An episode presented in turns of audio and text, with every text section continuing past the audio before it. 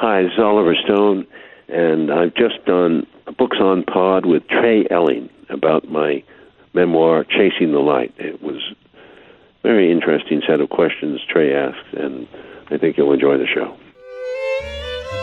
Hello, readers. Art Bell is a former media exec who is best known for creating, building, and managing successful cable TV channels. This includes Comedy Central, an experience he details in the new book, Constant Comedy How I Started Comedy Central and Lost My Sense of Humor. Art, thank you for the time. How are you doing today? I'm good. Thank you very much for having me. It's my pleasure, Art. So, when and how did the idea of a channel dedicated to comedy only first come to you? Well, I'll tell you, I loved comedy as a kid. And by the time I got to grad school, uh, it was the early 80s, and there were lots of new cable channels around. And I thought, hey, how come there's no 24 hour comedy channel? So it was around that time that I thought of it. Your first foray into TV after getting that MBA was as a financial analyst for CBS TV stations. The job was That's very right. corporate, and what you were doing felt pretty pointless. 12 months in or so, a former colleague called asking if you'd be interested in doing economic modeling for HBO. You jumped at that chance. What was HBO like when you got there in the mid 1980s? well, it was a crazy, crazy place. I can sum it up by saying that everybody was so excited about the fact that they were working for a company that was really going to change television. And that's how they talked about it. We are going to change television. I think that that prediction was pretty spot on what was all said and done, right? Yeah, it was. And, you know, I'll add one more thing. It was very successful at that point. I mean, it hadn't been around for very long, but it was very clear that HBO was going to be a huge success. They were making lots of money. They were trying to figure out what to do next. Their programming was excellent. They really made a name for themselves. And everybody was, you know, like I said, everybody was so excited to be working there. And HBO was successful enough, they were considering different ways to branch out, and that included something called Festival. What was Festival, and why was it another important step in the progression of your idea of a channel committed to comedy? Festival was a response by HBO to try and kind of mop up audience that they felt they weren't getting. And the reason they felt they weren't getting it is because some people didn't take HBO because they thought it had too much sex, violence, and bad language. So their solution was okay, we'll just put a channel together that shows airline versions of movies. So there won't be any cursing, there'll be a lot less sex and everything else. And it was a channel that you would feel comfortable having in your home, having your children watch, having in your living room. That was the idea. And a couple of things happened that were interesting. First of all, I got to travel around the country as we tested this concept and talked to lots and lots of people about how they watch television, what they thought of television, what they were looking for in television, and how television was personal to them. The second thing I learned was that you should never underestimate the competition. because what happened is while we were putting festival together, another family oriented channel, the Disney Channel, was out there and they were really kind of set up for children. But then they saw us doing this for the entire family and grown-ups and they said hey we can do that. We got movies that grown-ups are going to like and they completely changed their orientation and said we are not a kids channel. We are a family channel. And that was pretty much a devastating blow to us. So this entire time you still have the idea of this comedy channel in mind and you actually eventually proposed that to hbo that they start a comedy channel. And you made this proposal to their head of original programming at the time, Bridget Potter, in 1987. How did she react to the idea? well, she didn't quite throw me out of the office. She spent about 15 minutes telling me why it was the world's worst idea, why no comedians would ever appear on a 24 hour comedy channel, why nobody needed a 24 hour comedy channel, and the fact that HBO would never risk their reputation trying to put one together. Then she told me, she told me I didn't know very much about television since I hadn't been there very, very long. And that was pretty much the end of the conversation. I didn't have much to say. You know, it's interesting when I think back to watching Comedy Central as a teenager in the 1990s, I really was the wheelhouse for what you guys ended up realizing was your demographic that you needed to aim for. I recall a lot of stand up to go along with some really funny movies that you were showing over and over again. What was stand up comedy like as an entertainment medium in the mid to late 1980s across the country? Well, there were two channels that were known for stand up comedy at that point. One was HBO. HBO was doing very highly produced, high end comedy specials, one hour comedy specials with some of the best comedians around, including Robin Williams and Whoopi and Billy Crystal and Robert Klein and, you know, the A list. And those were doing extremely well for HBO, partly because they were uncensored. And there hadn't really been a place on television for uncensored stand up comedy. The other place, amazingly enough, that was known for stand up comedy at that point was A&E. They were pretty much a fledgling channel trying to find their way and they put a very inexpensive stand up comedy show. It was basically a two camera shoot, might have been a three camera shoot, against a brick wall in a club. And they just rocketed new comedians, old comedians, anybody who wanted to stand up and talk hmm. through that. And then they edited half hour shows.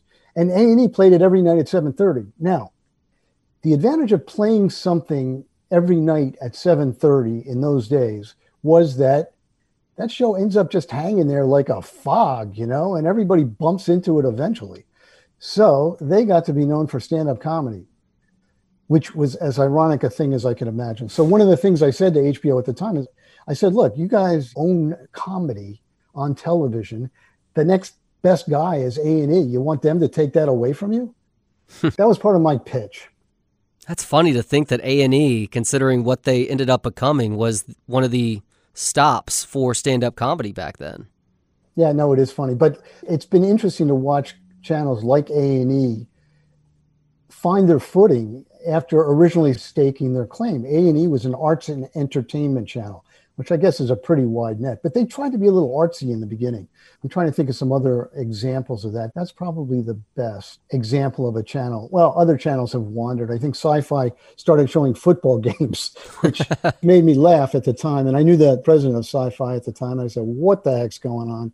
He said, Well, you know, corporate wants us to get some more ratings and they have these football games. So, but everybody was trying to find their footing. What kind of channel were they going to be? So after Festival failed, you were a part of a team examining whether HBO should start an ad-supported cable channel. And while you were in between things, you were still champing at the bit to find someone interested in this idea that you knew had a chance to be really good, this comedy channel, even if that meant searching outside HBO. Why is a loping Nordic responsible for you taking a pretty enormous next step? Well, first of all, I love the loping Nordic. He was my boss's boss. His name was Larry Carlson, and he had been at HBO pretty much from the beginning and was plugged into everybody there, knew everybody. Very friendly guy, very funny guy, and really a friend to me. He literally walked by my office once as I was writing up what was essentially a letter to MTV Network saying, Hey, I think I'm going to be out of a job because Festival just shut down and I don't have that much to do. I've been trying to sell a comedy network around this place for a while and they haven't bitten. So what do you say? Will you interview me? I mean, it was literally a way to try and get another job. Hmm. so Larry comes in, he says, What are you doing? And I told him because I had no reason not to. He says, Well, wait a second, that sounds like a pretty good idea. Have you talked to Bridget? Meaning Bridget Potter. And I laughed. I said, Yeah, she didn't like it. Hmm. and then he said, Well, let's go see the chairman. The chairman was Michael Fuchs. And I said, What, right now? And he said, Yeah, let's go. He's a friend of mine. He'll let us in. So we went to see Michael Fuchs. I had no presentation materials. I had no idea what I was going to say. And Michael said, Yeah, come on in. What's up? And I pitched the channel and he thought it was sounded like a good idea. Let's move ahead with it and see what happens. One of the first things you were asked about was the cost of the new channel. And that's an understandable question, of course. You had a pretty good solution to that. What was it? Well, one of the basic objections to doing a comedy network is comedy is very writer intensive. And even stand up comics, you know, in those days when you're starting out in stand up, and these days too, if you get a good seven, eight, 10, 15 minutes of material together, you're really kind of moving along. So comedy was difficult. my idea was not to have a lot of original programming on the channel at first. My idea was to run short comedy clips. And those clips could come from stand up comedy, which was an obvious place to look. It could come from HBO's comedy specials. It could come from HBO's movie library. So if there was a funny scene in a movie that everybody's always talking about, you could cut that scene out of the movie, put it on TV. And then what you'd have is a collection of clips. You'd have the equivalent of what MTV was doing with video jocks. And you have comedians talking about their clips or talking about whatever they wanted to talk about and then say, hey, let's look at this Three Stooges thing. I really loved it when I was a kid. And that was the idea. Of course, we would also have movies and series and original comedy eventually, but we would get all these clips for free on the basis of they were promotional for whatever movie or television show they came from. So that was the idea, and it worked pretty well. Who was Dick Bears, and why was he such an important addition to the team responsible for this potential new channel? Dick Beers was another executive who had been at HBO for a very long time and knew everybody. And when the channel finally got the go ahead, they put a team in place, and Dick was made president of the channel, which I think was not an obvious choice, but they made him president, and he was my boss, essentially. You and Dick end up pitching the channel to around 40 HBO execs which you called your most important presentation since your bar mitzvah, and y'all nailed it. What was it like when Michael Fuchs, the chairman of HBO, told you he wanted it up and running by the end of the year? Well, I mean, that was a heart stopping moment for me. I don't know what the rest of the room was thinking, but I knew how difficult this thing was going to be to put together. I knew we had some giant obstacles, even obstacles to getting the clips, because there was some resistance from the Actors Union and the Directors Guild, they weren't happy that we were making programming out of their work and not paying them for it. So I was saying, all right, listen, we got a great plan here, but it's not fully cooked yet. And getting it up in that period of time is going to take a monumental effort. The original channel was not called Comedy Central. That came a little bit later on. What does the legendary and some would say infamous Mitzi Shore, owner of the comedy store in LA back in the day, have to do with the original station being called the Comedy Channel? that's a story that's never been told until my book, I think. Mitzi Shore was running a very famous comedy club on the West Coast. And when we announced at a very high profile press conference that we were calling this thing the Comedy Channel, we got a letter from Mitzi Shore and her lawyer saying, you know what? We use the Comedy Channel. That's what we call our internal television feed. So when people are sitting there waiting for the show to start, we run what we call the Comedy Channel. And it shows, you know, past shows, past comedians, other stuff. So we don't really want you to call it the Comedy Channel. And we are going to make that a thing meaning cease and desist. Now, at the time she told us this, we were pretty far down the road. and what that means is we produced a lot of materials for air that said Comedy Channel. And the last thing we really wanted to do was give up that name because how perfect a name is Comedy Channel for a comedy channel? It's as good so, as the Discovery Channel, right? As good as the Discovery Channel, as good as any channel that was being named in those days. They tried to name it what it was. So I did not want to relinquish that name. We called in the lawyers. They started fighting, and it wasn't really going in our direction. So, to make a long story short, we decided, or the lawyers decided, that we would try and buy Mitzi Shore out. And they put an offer together, and they were about to send her the offer. And before they sent her the offer, she called up and she said, You know what? Life's too short. I'm going to drop this suit. Don't worry about it. which apparently I didn't know Mitzi very well at that point, but that was classic Mitzi Shore. So I will say the lawyers took complete credit for the whole thing. HBO lawyers, they were like, "Yay, we won!" It's like, uh, well, it's the other guy folded, is what happened. Now you fight. she was tired of making somebody else's life miserable. She was ready to do it to somebody else. So you guys got the pass, I guess. You know what? I think it was just because look, she was serious. She liked doing what she was doing. She realized that HBO was going to do this one way or another. She wasn't sure what she was going to get out of it she figured let's just move on. It is interesting that you chose to deny the money, though. Well, just to be clear, and Mitzi died a few years ago. Yes. So she's, she's not going to regret hearing this at this point. But the offer was never made. She folded before the offer was made. Wow. Yeah, okay. Interesting, huh? That makes a little bit more sense then. So things are obviously bound to go wrong before the launch, and something else did about eight weeks out. What happened? Why was Woody Allen involved, and how did you find a way around it? What happened is the whole scheme of using clips, which everybody thought was just a brilliant idea because it was inexpensive, almost fell apart. And the reason it almost fell apart is because, as I mentioned, the Directors Guild Union, which had promised us that they thought this was okay and that we could use anything we wanted as long as we gave credit to the movie or the show that it was from, changed their mind.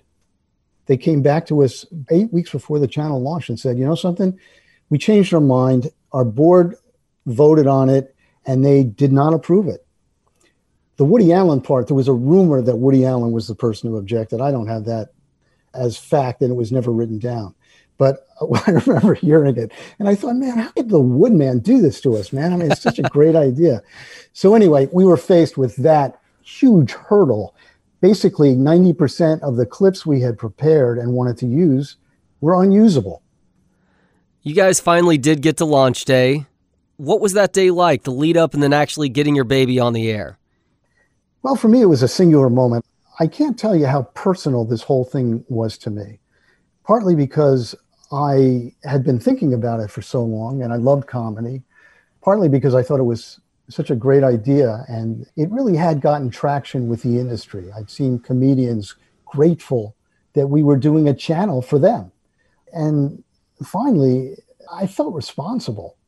There was one of my coworkers from the comedy programming department guy named Stu Smiley, who had 15 years on me in terms of uh, experience in the comedy business. Every time he saw me, he said, Hey, it's the guy with the big idea. Hmm. and, you know, it reminded me that there were a lot of people looking in my direction if this didn't go very well. Or if it did go well, they would still be looking in my direction. But I felt I had a lot at stake. So that first day, you know, that day we launched was a pretty frightening and exciting moment for me all at once. You guys did have some original programming early on, including something called Short Attention Span Theater, which included a guy who was co hosting by the name of Jon Stewart. You got to see pretty early the type of person Jon Stewart was. How so? First of all, Jon Stewart was a terrific comedian. I mean, every time he was on the air, everybody was looking because he was so funny and so watchable and so personable. Secondly, he's very smart. And that was important. And the third thing, and I think this is what you're referencing, is he was honest and he cared about other people. And the incident I describe is one where his co host, whose name was Patty Rosborough, who I thought was terrific actually, was let go. And we told her basically before we told John. so there was no warning to him. Now, in those days, listen, you know, it's corporate, it's the suits against the talent, it's all of that stuff. But John was very, very upset. I mean, he was livid. He said, You can't just do that. And it was all the things you think about, John, that indignation that comes when he thinks somebody or something has been wronged. And I was asked to go down and explain to John, listen, we're sorry. This is what we're thinking. This is what happened. And it was my first real in depth conversation with him. And I really, that's when I really got to like the guy. I mean, because he was so protective of Patty. He said she was my partner. We were good on air. Nobody told me. You should have at least discussed this with me. That is so mean. I mean, he went on and on. Hmm. And I realized what a special, special guy he was. Was Mystery Science Theater 3000 the crown jewel of the Comedy Channel? Mystery Science Theater 3000 was our initial cult hit. And it was one of the things that kept things going in the early months when the skies were really darkening for Comedy Channel. It's a funny story, too, how we got it. It basically came in the mail. I have to admit, you gave me a Santa Claus is not real moment with regards to MST. You mean to tell me that MST wasn't purely ad libbed? Those robots, those puppets weren't coming up with things off the cuff? yeah, that's true. But I will say this I sat in on some writers' meetings these are the funniest guys in the world. I mean, that was my takeaway. And what they were doing was they were ad libbing as the film was going by. And they would do that a couple of times and they'd record it and somebody would take notes and then they'd decide what the funniest stuff was. Believe me, they could have done it live without any problem at all. They're very, very funny guys. They're still around doing uh, RiffTrax less than six months after you guys launched, it was the start of the cable comedy wars in April 1st, 1990. The Comedy Channel versus Viacom's new channel called Ha with an exclamation point. Who had the programming and overall advantage in this fight, Art? First of all, I'll point out that my first lesson from Festival was never underestimate the competition. What happened with Ha is when we announced our channel, the Comedy Channel, in that high profile press conference in Los Angeles, a day later, MTV Networks put out a press release saying they too were launching a channel. So this was one of the most brilliant competitive responses I've seen. Basically, they had nothing. They probably hadn't been talking about it. They probably hadn't been paying too close attention. Suddenly, they're in it. So it made me nervous, I have to say. It made me nervous because goodness knows MTV was a very successful channel, and MTV Networks, they had Nickelodeon, they had Nick at Night. I mean, they knew how to make channels. So they were formidable competition. What we had on them was six months because they really hadn't started doing anything. So by the time they launched, we were up for six months. They launched. We had already been told that we weren't that good. Then they launched and they were told that they weren't that good. I mean, nobody thought that these channels were the most fantastic thing that ever happened to comedy. Less than a year into network launch, and thanks to some disheartening conversations with other key people in the network, you knew that the Comedy Channel was in trouble. So you actually wrote a 45 page plan of action to save it prior to taking your first vacation in a long time to hang out with your fiance's family in Colorado. Two days into the trip, you get called by Dick, who's telling you that Michael Fuchs is calling an emergency meeting and that you actually had to be there to present this plan of action, thus keeping him from pulling the plug. What was the gist of this plan? You know what? I kind of think of it as a Groundhog's Day kind of plan.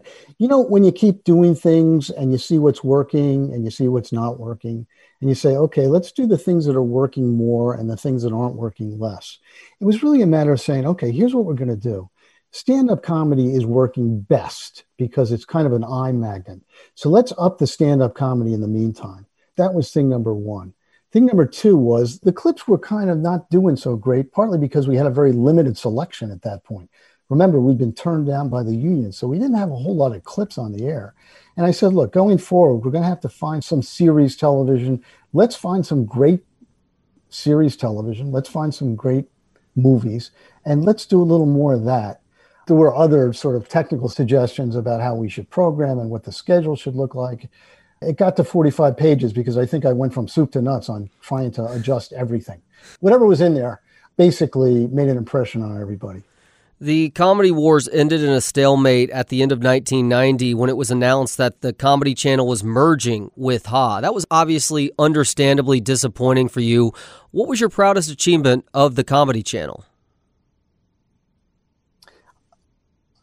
My proudest achievement of the Comedy Channel was putting the Comedy Network in the world.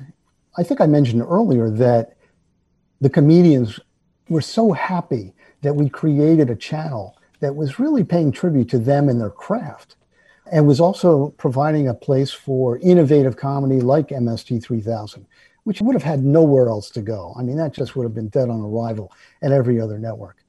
I was so proud that we had this, and comedians were hanging around they would go down to the studio and hang out, talk, and try and pitch some stuff or just talk to people. I got to know a lot of comedians that way. It was really that the fact that I had consolidated the industry a little bit because previously comedians hung out at comedy clubs and there's a million all over the country. Now there was a central place for comedy. That's what I thought was best. You end up surviving the merger and get dubbed as the head of programming, which is something that you shared with a guy named Mike Klinghoffer who came over from Ha. Wisely, you guys actually split responsibilities up. What were you in charge of? Well, interestingly, I was in charge of everything but original programming. Mike got that because Mike was a producer. So he felt more at home making sure that the original programming was produced well. I got on air promotion, which to me was extremely important to describing what the channel was, and acquisitions. So, as I talked about, we had to get some more programming on the air, and that had to be licensed from existing programmers or people who came in saying, We've produced some programming, would you like to license it? For legal reasons, this new channel needed a name that had nothing to do with the Comedy Channel or Ha. How did you end up with Comedy Central, and what does it have to do with words like Big and Acme? we hired some firms to help us decide what the new name was. I think we were crestfallen from the comedy side that Comedy Channel wasn't going to be the name. And the Ha people were crestfallen that it wasn't going to be Ha. So we had to look for something else. Some guys came in and gave us a big pitch on what the channel name should be. And they came up with a list of things. And one of the things was big. And we said, big, that's the whole thing. And they said, yeah, big. That's going to be the name of the channel. It's really, you know. They gave us a few other names. Acme was one that I actually recognized had a relationship to comedy because Acme was the corporation that Roadrunner bought all his dynamite and other contraptions from. But that was their big idea.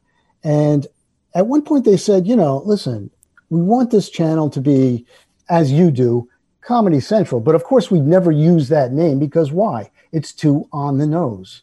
You don't do it that way. And we sort of looked at each other like, all right, well, these guys seem to know better.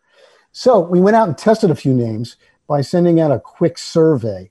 And we only had four names, I think. So somebody said, well, I better throw in a couple other names. So we said, throw in Comedy Central just as another name the thing came back like 92% of the people loved Comedy Central. Nobody liked the other ones. And so we just said, okay, we found the name. And that's how it happened. At the end of 1991, you're feeling pretty good about things with Comedy Central, but you were challenged by the company's bigwigs to make some noise, to get mischievous, to help turn a profit. What did you guys end up doing, and how difficult was it to pull off? Well, I think that was one of the great breakthroughs that Comedy Central had. The idea was we wanted to do something topical that would get attention from the press. So we decided that we would, not unlike MST, MST had people sitting there commenting on movies. We wanted people to watch us commenting on something live. And so the something live we chose was the presidential State of the Union address. We were going to have comedians sitting during the hour plus presidential State of the Union address and making jokes basically about what was being said by the president. I love this about the idea. It actually earns more free publicity courtesy of network TV posturing and trying to be tough asses about you guys actually getting that feed. The whole idea that Comedy Central, which was not at that time anywhere near a news organization, we were sort of this upstart wise guy started asking to be given the pool feed so that we could cover the uh, State, State, of the Union, address. Yeah. And the lawyers from the other channel just said no. CNN, no. ABC, no, we're not going to do it. So we had really a moment of terror we figured we put all this advertising out and we couldn't get the pool feed. but as luck would have it, somebody interceded. I don't even remember who that was, but somebody on high, probably a Time Warner, said, give him the feed. So we got the feed, we did the broadcast, and it was a tremendous success. It was very funny. Got a lot of notice from the press. And I believe the first host was Al Franken. There actually was a last minute scare with the State of the Union undressed. What happened? That was the craziest moment of my life. We were standing there about to go on the air. Maybe it was a couple hours before we were going on the air. And somebody said, okay, we're going on the air live in two hours. You know, let's do this. And Al Franken said, wait a second, what did you say, live? We're doing this live? I thought we were taping this. They told me we were taping this. And he walked out of the room. You know, can you make this stuff up? So we looked around, and the person who was the head of talent, uh, a woman named Lori Zacks, who was really terrific at her job, said, I got this. She ran after Al. I don't know what she said to him or how she said it, but he came back in and he did the show. But that was a moment of terror. Undressed really set the stage for the first of what became a regular program during election season, Indecision 1992. Why did these things work so well so quickly, Art? I think that they worked well because nobody had ever done anything like this. This was the prelude to what the Daily Show with Jon Stewart became. As a matter of fact, Jon Stewart was involved in some of the convention coverage. So the whole idea that Comedy Central, this upstart channel, was going to get out there and insert itself into the political conversation by making wisecracks, essentially, was really kind of unusual to everybody. So we got a tremendous amount of press coverage and we got viewership. People just checked in to see what we were saying. Now, again, when you have guys like Al Franken and Jon Stewart, you know, these are smart guys and certainly politically astute. They had funny things to say, but they also had interesting things to say. So the whole thing, as we were rolling it out, we realized that the whole idea of doing comedy and news looked like a good one. And in that vein, you further legitimize Comedy Central by hiring Bill Maher to host a show that eventually becomes politically incorrect. How'd your meeting go with Bill to offer him the job out in LA? Bill came up in his car. It was a little sports car. I had to ride in the back with my knees on my face while my partner, a guy named Mitch Semel, rode in the front. We went to a diner. We didn't know what Bill wanted to talk about. We knew we wanted to pitch a show. And we went to the diner. He sat down and he said, Look, I want to do a show, a talk show where people actually talk. Not where they're promoting their book, not where they're promoting their next movie, not where they're saying stupid stuff. I want them to talk. And I want to call it politically incorrect because I plan to cross the line an awful lot and make a lot of trouble. We bought the concept on the spot. Unfortunately, you were pulled from programming to marketing a few weeks after Politically Incorrect debuted. How frustrating was that, and why did it happen? It was surprising as much as frustrating. I thought I was doing a heck of a job in programming, and so did my boss. I think this came from higher on up. And the issue was that they wanted someone with more Los Angeles experience. So I didn't have any Los Angeles experience, having never worked in Hollywood. And so they said, all right, we'll move on over to marketing. It was frustrating. It was a little disappointing, but also it turned out to be a great experience and a great way to influence the direction of the channel from there on on. You credit Alan Kay for helping you learn your way as a marketer. What simple advice did he give that helped provide you with clarity in this new position? Alan really was my mentor when it came to advertising and promotion. He said, Look, advertising is easy. Figure out what you want to say, say it in a simple way, and make it memorable. That was the whole thing. And every time I saw a commercial after that, or any advertising or any marketing we did, I evaluated against that. What were we trying to say? And did we say it in a memorable way? Your first big campaign was for, ironically enough, I guess, politically incorrect. What did you do, and how did Bill Maher respond to that? We did a bus side campaign in some major cities, including New York. So, of course, Bill got to see it. We did not show it to Bill beforehand. And that was probably my recommendation because I knew that Bill could be kind of cranky about things. We put the bus sides up. Bill saw them and he called me up the next day and he said, That is the worst campaign I have ever seen.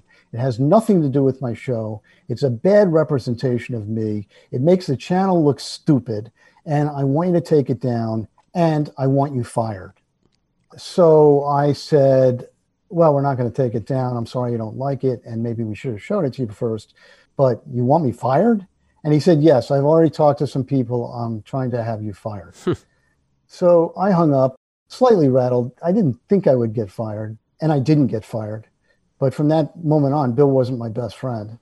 Not only did you not get fired, you kind of got the last laugh on Bill, too, correct? Alan Kay called me up and said, Hey, we're nominated for a big award, big advertising award for that bus side campaign for Bill Maher's Politically Incorrect. And I remember putting my head in my hand saying, Oh my goodness, anything but that. I got to go through that again with Bill. So we go to the award ceremony. And before we get there, Alan says, This will kill you. He says, Guess who's hosting the award ceremony? I said, I don't know. He says, Bill Maher. I said, You're kidding. I said, Great. So we're sitting at the table. It comes up that we're up for the award. Bill opens the envelope. Hollywood style and says, The award goes to Comedy Central and Alan Kay. And we were hysterical that Bill was actually giving us an award for his campaign that he hated. And he was so funny on stage because he kept saying, yeah, that's a great campaign. That's a campaign for my show. and uh, slightly more serious note, you received a phone call just before Christmas in 1995. Why was it so troubling? The phone call was from my boss, who was the president of the channel, and he told me that Michael Fuchs, the chairman of HBO, who was the chairman of the board of Comedy Central, wanted me fired. And I said, Well, geez, that's a surprise. He never said anything to me or mentioned that he didn't like what I was doing, directly or indirectly. And he said, No, no, he he wants you fired. He kind of indicated that if you did something spectacular, then you could save your job. I said, What do you mean spectacular? He said, I don't know, just something spectacular. So you better start thinking about it. So I hung up the phone. I told my wife, This may be it, because I had to come up with something spectacular or I was going to be fired by Michael Fuchs. And we went from there. You actually turned to your friends in the Buzz Committee for help. What was the Buzz Committee and what did they come up with? The Buzz Committee was like the greatest experiment and the greatest invention at Comedy Central. At one point, probably a couple years before this, we decided that we wanted to get people from around the network together who were funny, who weren't in programming. They're just funny guys from on air promotion, or we had one guy from traffic, because everybody loved comedy at the channel. And we were just going to sit around and shoot the breeze and try and come up with some funny, interesting, press worthy ideas. Hence, buzz. We wanted to generate buzz for the channel. So I went to the buzz committee, which I was a part of and sort of the head of in my role. And I said, look, we got to come up with something spectacular. I sort of passed the problem to them, and they came up with something great.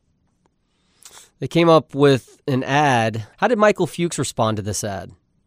Well, we did an ad. We did it as a full page ad in some of the papers around the country. It was a full page ad in the New York Times. Now, remember, a full page ad in the New York Times in those days was probably, I don't know, $75,000. I mean, it was ridiculously expensive.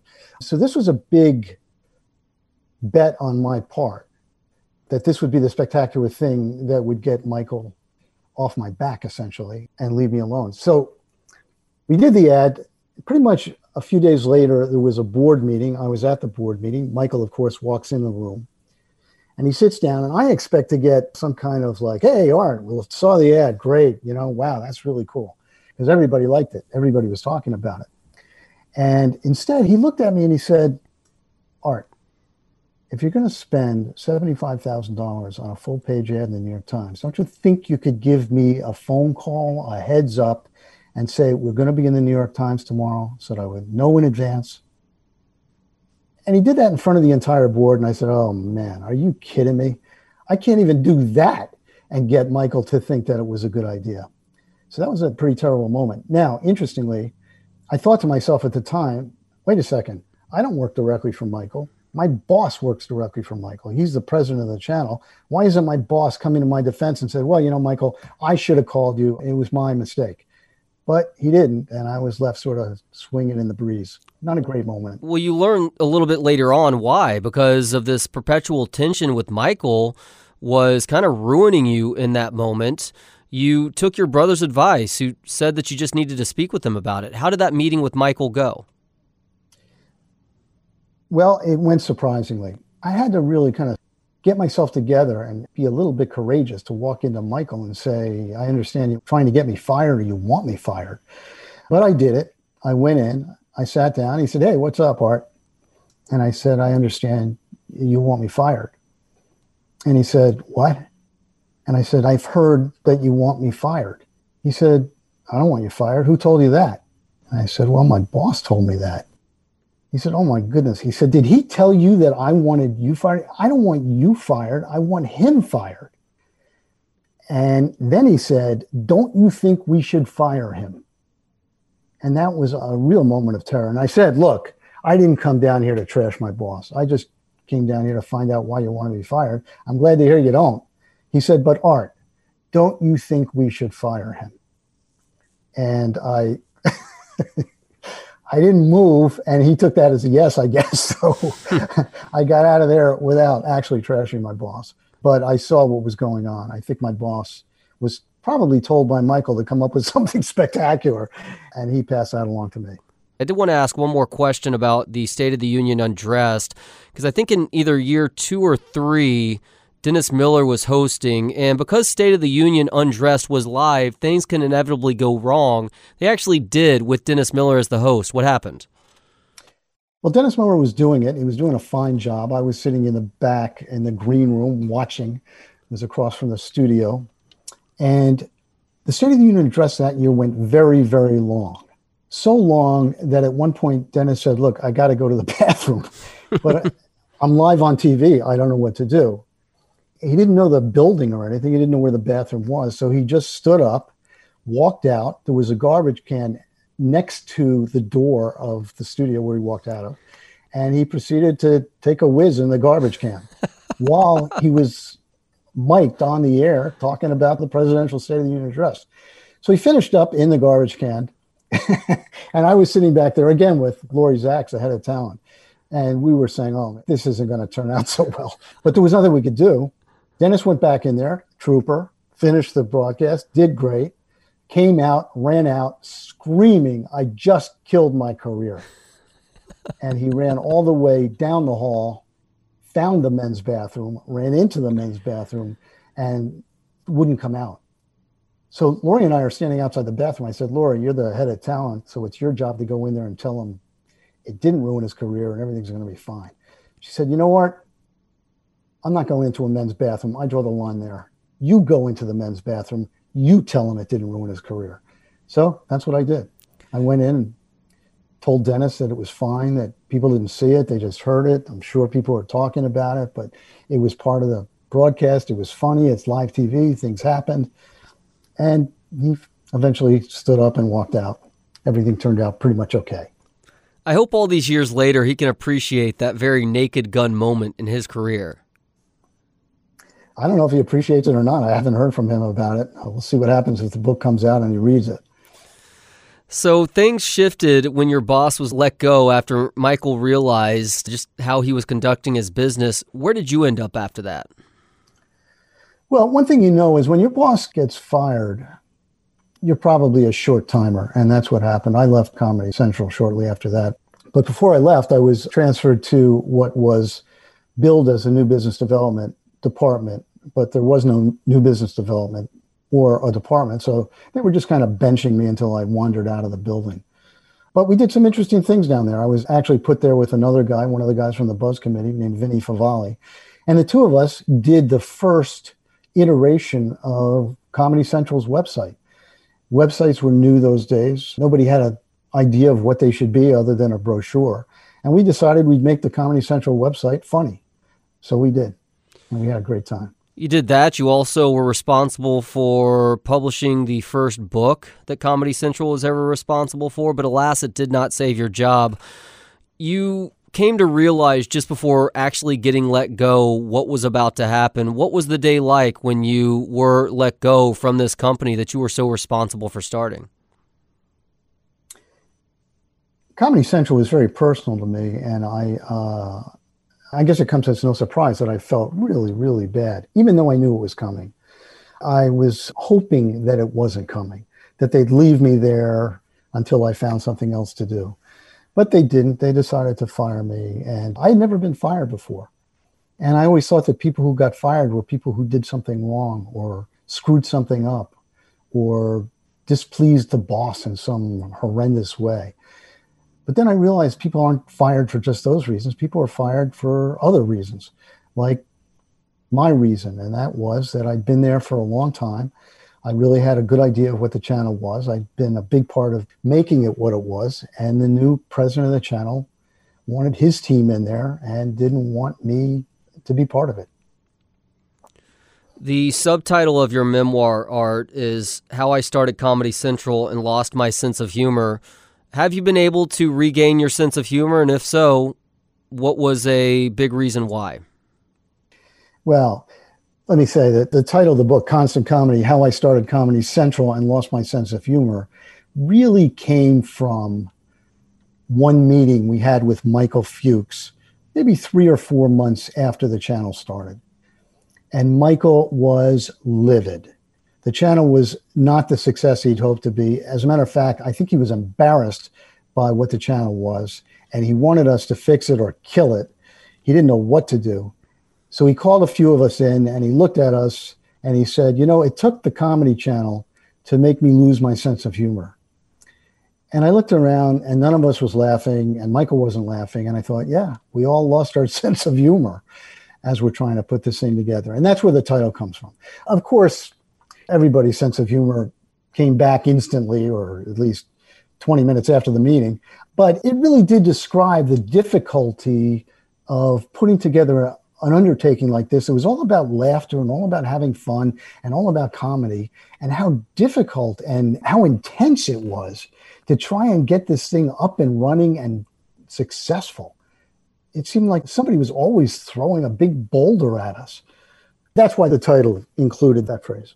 Art Bell is a former media exec who's best known for creating, building, and managing successful cable TV shows. This includes Comedy Central, an experience he details in the new book, Constant Comedy How I Started Comedy Central and Lost My Sense of Humor.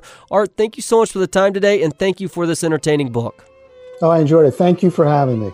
And thank you for listening today. You can check out all of our episodes at booksonpod.com or by searching Books on Pod with Trey Elling wherever you listen to podcasts. And if you enjoy the show, please do leave a five star rating and review. Helps us grow the show. We'll talk to you next time on Books on Pod.